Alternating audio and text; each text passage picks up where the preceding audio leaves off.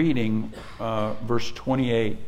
Uh, we spent last week in verse 28, and you really are just getting a portion of the thought process of the apostle here. So we need we need 28 for our context. So uh, this morning, Romans 8, 28 through 30. Uh, if you're able, please stand for the reading of God's word. I'll remind you just we had the context of the things we don't know, and one of the beautiful things about Romans 8:28 from last week is, is just that opening statement. Here is what we know. And uh, oh Christian, here is what we know. Romans 8:28. When, and we know that for those who love God, all things work together for good. For those who are called according to his purpose. For those whom he foreknew, he also predestined to be conformed to the image of his Son, in order that he might be the firstborn among many brothers. And those whom he predestined, he also called. And those whom he called, he also justified. And those whom he justified, he also glorified. The grass withers, the flower fades, the word of our God will stand forever. You may be seated. Uh, one of the many podcasts that I listen to each week, uh, a man was being interviewed, and his son was uh, born with uh, a genetic disease that was so rare that it was unknown. Uh, they didn't know what it was, and uh, some doctor figured it out, and so the syndrome now is named after the doctor because he's the one that found it out. And I think at some point there were 30 children on planet Earth that had this unique, almost unique genetic disorder. This man was a Christian before his uh, son was born to him, and they wrestled through things. And, and I've been with families that have wrestled with things, especially with children, trying to figure it out. One test after this test, after this, after this. And he, he it was interesting to me because uh, I just preached on Romans 8 28, and in his interview, he said, I got to the point that if someone was going to quote Romans 8:28, I wanted to choke them. I got so tired of hearing that. Yeah, your kid is suffering. Yeah, it's really tough, but don't worry. All things work together for good. He said he switched, uh, his thoughts switched one day when he was listening to a John Piper sermon. And John Piper was preaching on the man born blind. Maybe you're familiar with the story. Uh, it, we, we read about it in John chapter 9. In John chapter 9, uh, Jesus passes by and he sees a man that was blind from birth. And his disciples ask him, Rabbi, who sinned, this man or his parents, that he was born blind? Jesus answered, It was not that this man sinned or his parents, but that the works of God might be displayed in him. In your outline, I have as introduction causes, purposes, and the meta narrative. And, and as this man recounted in his testimony, he said, This light came on that my whole life, when something didn't go the way I wanted, he said, I was, I was just, I was determined to figure the cause. I was always trying to figure out why did this happen? What did I do to deserve this? Or what did I leave undone to deserve this? He said it all changed for me when I stopped thinking about causes and I started thinking about purposes. And I'm telling you that because 29 and 30 really, they, they really explain that last phrase in 828, 828. Those who are called according to his purpose. That's, the, that's one of the great disclaimers, right? That was one of, uh, of, of the things we spent time last week saying you can't claim all things work together for good unless you're this person, unless you're one who loves God and has been called according to his purpose. And then what's beautiful is he'll take 29 and 30 and say, This is how God's purpose plays out in your life, O Christian. And it's true for us, isn't it? If, if we can find purpose, uh, everything is easier, isn't it? And if that purpose is even greater than the loss we are dealing with, how much more so? Right? It's, it's when we struggle and, and we don't have any concept that somehow some good or something greater or something purposeful is happening, right? So that's where we are in uh, verses 29 and 30. Uh, the sermon and sentence this morning is that the certainty of God's purposes gives Christians certain hope. Um, uh, so, purposes, causes, and the meta narrative. I've, I've, used that term before. In most dictionaries, it always shows up as the second uh, definition. So I better I better give it to you to make sure you don't read the first one. It has to do with business and stuff, and uh, not formerly Facebook, but uh, the meta narrative. The, the meta narrative is is really um, when we use that term, it, it's, it's an overall account. It's a, it's a big picture. In, in Christianity, it is an overall account of things that enables us to find belief, a pattern, and a meaning in their experiences. I don't know about you, but I have a hard time stopping a movie halfway. I have a hard time. Just like, no, no, we're gonna we're gonna do this. The worst thing ever was when the series 24 came out. Did anybody get stuck into the the the hole of 24? Right? What did they do? It was the worst. It, I think it's when when streaming and binge watching was created. It, it, I, I paint it back to 24, right? Because it, would be just just like you know it was like the Dukes of Hazzard right before it went to commercial break, right? It's Bo and Luke flying down the road, and there's a tractor that pulls out in front of them. They look at each other, and the commentator goes, "I don't know about you boys, but in Hazzard County," and then it goes to went to some right, and you're like, "I I I, I gotta see."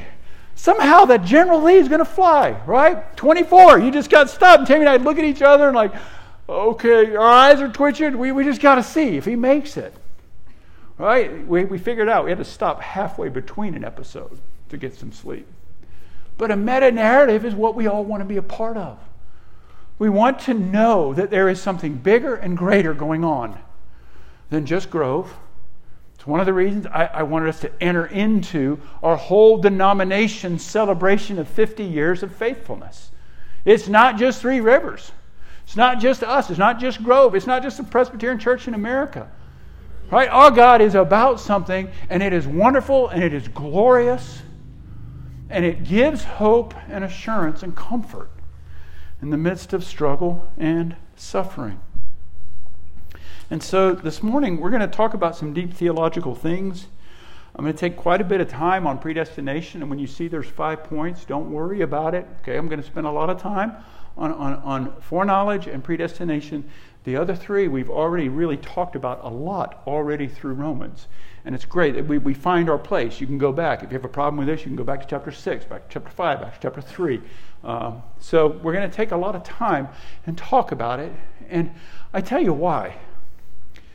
Where God's glory and sovereignty in the salvation of human beings is belittled, is removed, is placed upon us and us making the right choice and us thinking the right things, where that happens, the result is both pride, arrogance among Christians, and insecurity. Why? Because God is robbed of his glory. And so we, we teach these deeper things because they're in the scriptures. We teach these deeper things because God is glorified in the salvation of you and I.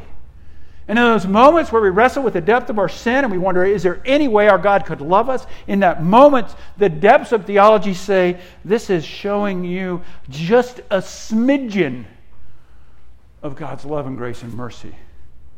The cost that He has taken upon Himself to make you His own. So, in some sense, these are uh, really five kind of steps in our salvation. It's an order of salvation, as we would say, uh, and it's even it's kind of it's kind of compact. Um, but but here is how God is working His purposes out in His people. How can we be certain? How can you and I be certain that verse 28 is true? That all these things are going to work together for the good of those who love God and have been according, called according to His purpose. Here's how we can be certain because what God has done and is doing on our behalf. Those who he foreknew, he predestined to be conformed to the image of his Son, in order that he, Jesus, might be the firstborn among many brothers. What is this purpose? This overarching purpose and narrative in our life is God Himself is conforming you, His children, into the image of His Son. He is sparing no expense. He will drag you through, kicking and screaming, whatever is necessary, because He is purposeful about making His people into the image of His Son. So, the first thing we come across God's foreknowledge. God's foreknowledge. Those who love Him have been called according to His purpose. He foreknew them, He foreknew us. Um, this doctrine, this word, has, has been just defined in such terrible ways in our culture and in modern evangelicalism. It, it, it's not even any, any, any kind of biblical understanding of that word. Foreknowledge. Here, here's how it is. So, so those people who say, I don't believe in predestination, right? Y'all Presbyterians, you believe in God's election and God choosing people. And I don't believe, I don't know why when I quote other people, I get a country twang. There are some people that don't have a country thing. I'll try it in maybe a Hispanic voice, maybe I don't know. Anyway, there are those folks that just say, "I don't want to believe in that. I don't like. I don't like that." So, but it's in the Bible. What, what else are you going to cut out of there that you don't like or makes you feel uncomfortable? But as we dive into it, oh, it brings such great assurance and beauty God foreknew. So what people say, and you may hear it, is, is what that means is God looked down on the history of time and he knew how you were going to act, and he knew you weren't going to choose him, or he knew you were going to choose him, and so he predestined you. You'll hear that. Foreknowledge just means God knew something was going to happen. He just knew it was going to happen. And so, since he knew it was going to happen, he went ahead and chose you to be his. Kind of like a retroactive election. Now, I want to tell you why that's wrong. Um, first, it's just not taught in Scripture. That usage of the word never is taught in Scripture. As God foreknew that this person was going to do this, and so he, it's not used in that manner. Foreknowledge uh, the, the, the word knowledge in Scripture, to know and be known, is, is, is it, it's hard for us to define, but it, but it probably one of the best definitions is, is love. God knew his people. He says it in Deuteronomy You alone have I known, O Israel. You alone are the ones I, the ones I, I chose to know and to make myself known among all the nations of the world. I chose you to know you, to love you. If, if for some reason it meant something else, then we would have to take that and apply it to the other portions of Scripture, wouldn't we? If, if foreknowledge really did mean that God just looked at human history, and as He is looking, He sees the good ones and He sees the bad ones but he chooses the good ones. Well, if we say those whom God foreknew, he predestined, then what we're saying then it, it has to be universal. How that makes sense to you? God foreknew everything. He foreknows, he knows what's going to happen. And if that's the only meaning of the word, then it means every person has been predestined to be conformed to the image of his son. Well, again, that doesn't make sense. Right? It doesn't make sense. God has those who are his, and he has reprobates. Um, thirdly, if for some reason, if for some reason we held to the belief that, that God's uh, foreknowledge and his predetermining, predestining, calling, saving was based upon our choice, our belief, and we put salvation in the hands of people. We then become the instrument of our salvation. And I know you've seen it in our culture. so and so just made this decision. It's the best decision they've ever made. Congratulate them on making that decision. It is treated as it's some great righteous work. That all of a sudden I have, I have made this step, I have done this, and I've opened the floodgates to heaven. Now, I, I want to make sure you understand a Christian does make a decision. But the beauty of the doctrines of grace and the doctrines of God's sovereignty is a Christian makes a decision because God has foreknown them. God has foreloved them. Before we were created, before the world was formed. It's not just here in Romans.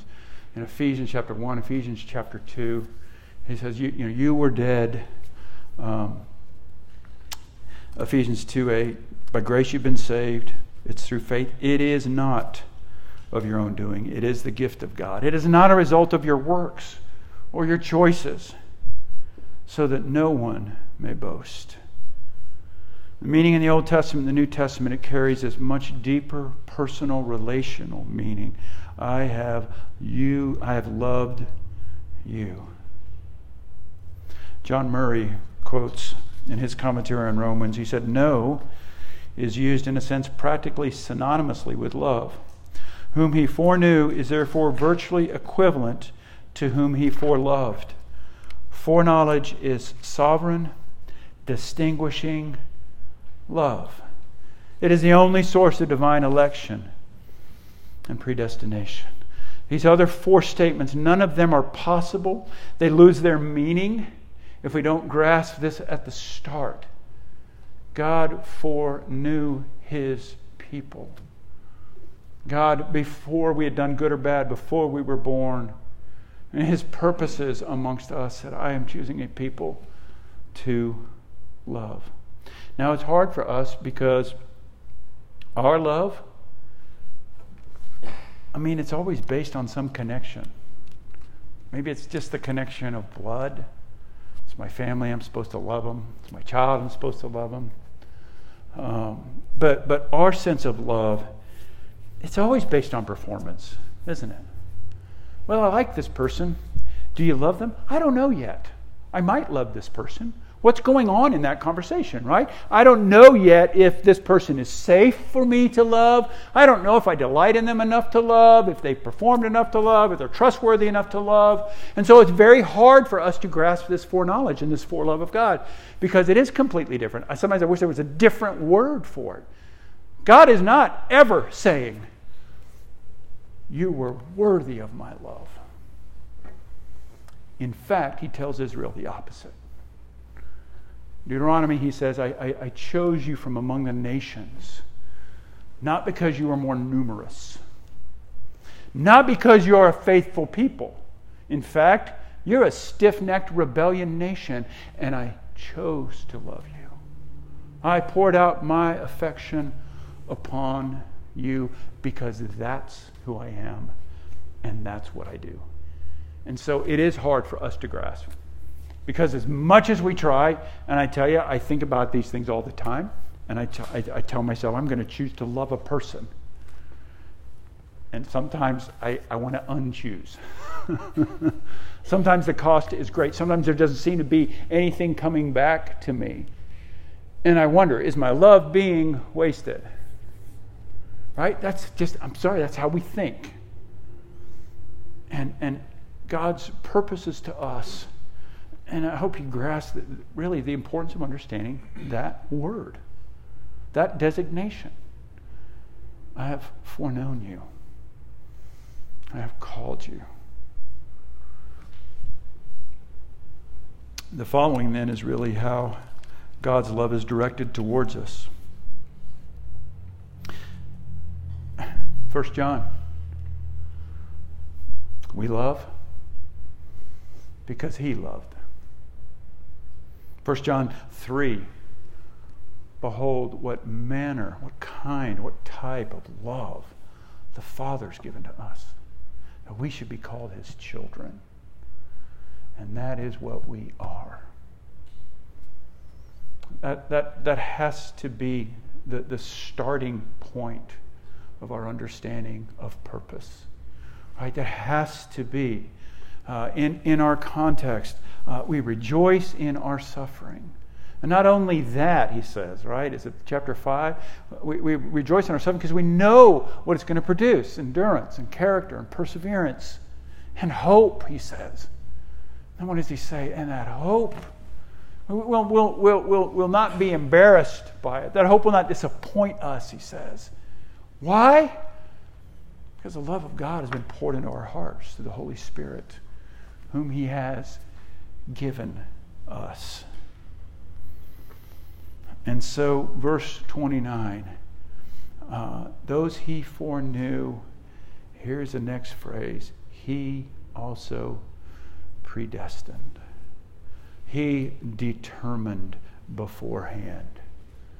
God determined, because I know them with a covenantal love, here is what I'm going to do. He predetermined us, chose before the foundation of the earth. God predetermined to conform a people to the image of his Son. Uh, we see this in Acts chapter 4, where Peter and John are, or before the Jerusalem council.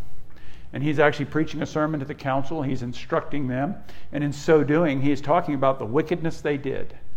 You took an innocent man and you delivered him up to death. But then he says this in verse 28 uh, But you did whatever your hand and your plan, God's hand and plan, had predestined to take place. For us, and in this text, what is God predetermining? He is predetermining to make a people into the image of His Son.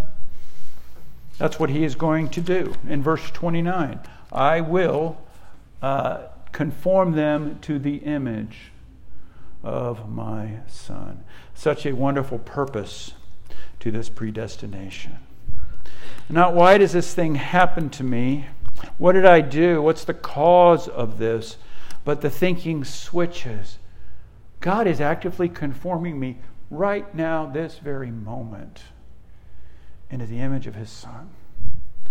Whatever lays ahead for me on Monday or Tuesday or a year from now, our God has predetermined it. He has given a purpose for me. I'm not sure how all those little intricate details will work out, but this I am sure of that He is conforming me to the image of his son. And he is using the highs and the lows, the knowns and the unknowns to bring about such a purpose. And so here's I mean here's how we can settle on it really just rationally. If there is a God who knows all things and he has decided for his glory to love a person, will he not use all of his divine power not just to save us, but to complete us, to perfect us into that which He loves and delights. And here's the thing it's also best for us. The angst that a human being feels in not being enough, even to themselves or people around them or their boss or their coach or whatever, that angst that they feel is in some sense God placed it in there saying, Oh, there is such a glorification of you as my creation that, that, that you, you long for it and I'm going to bring it about. There are five objections to predestination that I'm aware of. Um, we can talk more about it later. I'll just give it to you just quickly. Um, the first is that it leads to arrogance. Uh, I would tell you that the opposite is true. Uh, the opposite is true because it, it, teaches that there was no chance of me figuring out God. Uh, I, I, it, it, it was all of Him. Second, uh, leads to uncertainty. And it's interesting because I think it's actually, again, the opposite of that. Uh, predestination does not lead to uncertainty uh, because those who are not saved don't worry about it. Um, third, leads to apathy. Uh, more on this uh, later, but um, Romans 6, there's not just a change of our status or change of heart. Leads um, to complacency uh, leads to narrow mindedness, the frozen chosen. Uh, actually, no, it, it leads us to understand that God called a people, and as he said to Abraham, I will bless all nations through you. John Stott says this doctrine of predestination it promises humility, not arrogance, assurance, not apprehension, responsibility, not apathy, holiness, not complacency, and mission, not privilege. This is not to claim there are no problems, but to indicate that the problems are more intellectual than pastoral. God has purpose, and this is how He, do, he does it. He foreknew us, He predestined us. And then we get these last three, um, what we call God's effectual calling, right? It goes back to verse 28. Those who are called according to His purpose. Verse 30.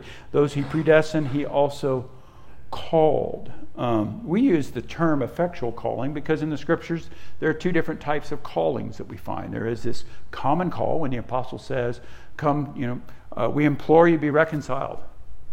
Right? There's a, there's a general gospel call. There's a gospel call. I hope that I give every Sunday when we meet. Come and be reconciled to God. Cast your anxieties on him. Confess your sins. Receive and rest upon Christ. Right? There's that. That's that general call. When he uses the term "called" here, it's what we what we refer to as an effectual call. It is the. It is in some sense the the um, un, uh, unassailable voice of God to Lazarus. Come out. To Paul the apostle. Paul, Paul, why are you persecuting me?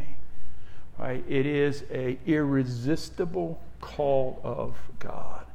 For those of you who are Christians and remember a day or a time of conversion, it is that happening. It's the moment when our God says to you, uh, You're mine, and I'm calling you to myself. It's what we pray for, our God would do. Um, in short, it really is that moment that you realize the gospel truth. Uh, it's an irresistible call. Uh, for some people, like myself, I don't remember it happening at some moment. I remember growing up with that sense of a call. God has called me to be His own. Marky boy, God has called you to be His own. Rest and trust in Him. Yes, sir. Yes, ma'am. What does it look like? God calls those that He foreknew and He predestines. He calls them to be His. And then in verse 30, he also justifies. Those he called, he also justifies. And so uh, that, that is kind of that moment of conversion. And we've talked about it already, right? Through Romans already, right? He uh, justified by his grace, um, justified by faith alone in Christ alone, being declared righteous in his sight. Justified, declared righteous uh, what we don't have in there is, this, is, is, the term sanctification. And sanctification is, is that process from being called and made into the image of Christ. Um, but it, it, it, it's assumed in here. He's justifying us. And then lastly, God glorifies. Um, glorification, and he says that he also glorified, uh, that's, a, that's a, a, linguistic style. We call it a, uh, a prophetic, uh, a prophetic past where uh, things are spoken of in the past tense because it's so certain. Um, but there is also that sense of sanctification being declared, uh, being set apart. Right? You're a holy people. You're a set apart people. And when God justifies, He sets us apart. It's the, the sprinkling of the blood upon us. You're set apart. You belong to me. You're my sanctified people. How can we be sure that all things work together for good? How can we be sure? he lays out this purpose. I know I've raced through it, but, but truly, Christian, how does our comfort? How can I be sure that all things are working together for the good? Well, here's how I can be sure God says He foreknew me. You think about how wonderful that love is? God said He foreknew me. Every other relationship we have, we have secrets every relationship. We have thoughts that a husband won't tell his wife, thoughts that a wife won't tell her children. We have, we have uh, parts of ourself that we want to hide, sometimes even from ourselves. Our God says, I know you thoroughly. I know you. And I love you. How can we be sure? Those he foreknew, he predestined. I have a plan for you, I have a purpose for you. I have called you now to myself. You have been justified in my sight, and your sanctification your sanctification, your, your, your glorification, who you will become, is so certain that I speak about it in a past tense. Schaeffer, Francis Schaeffer writes in the finished work of Christ, he says, We are made in the image of God, and yet how terribly we sometimes reflect that image. Yet, God the Father has predestined us to be conformed to the image of His Son, this Son of God, this marvelous one. Let's pray. Oh, Lord, such truth, such glory. May they amaze us. May they capture our imagination, our hearts, our affections. We all long, Father, to be loved, to be significant, and to be secure. Have some sense of, of, of worth and value. Oh, Father, may these doctrines not just be words on a page, but may they be life to us. He who loved us before we were made has predetermined to justify us and to glorify us into the image of his Son. That beautiful Son, that perfect Son. Father, we pray for patience and understanding. We pray for willingness.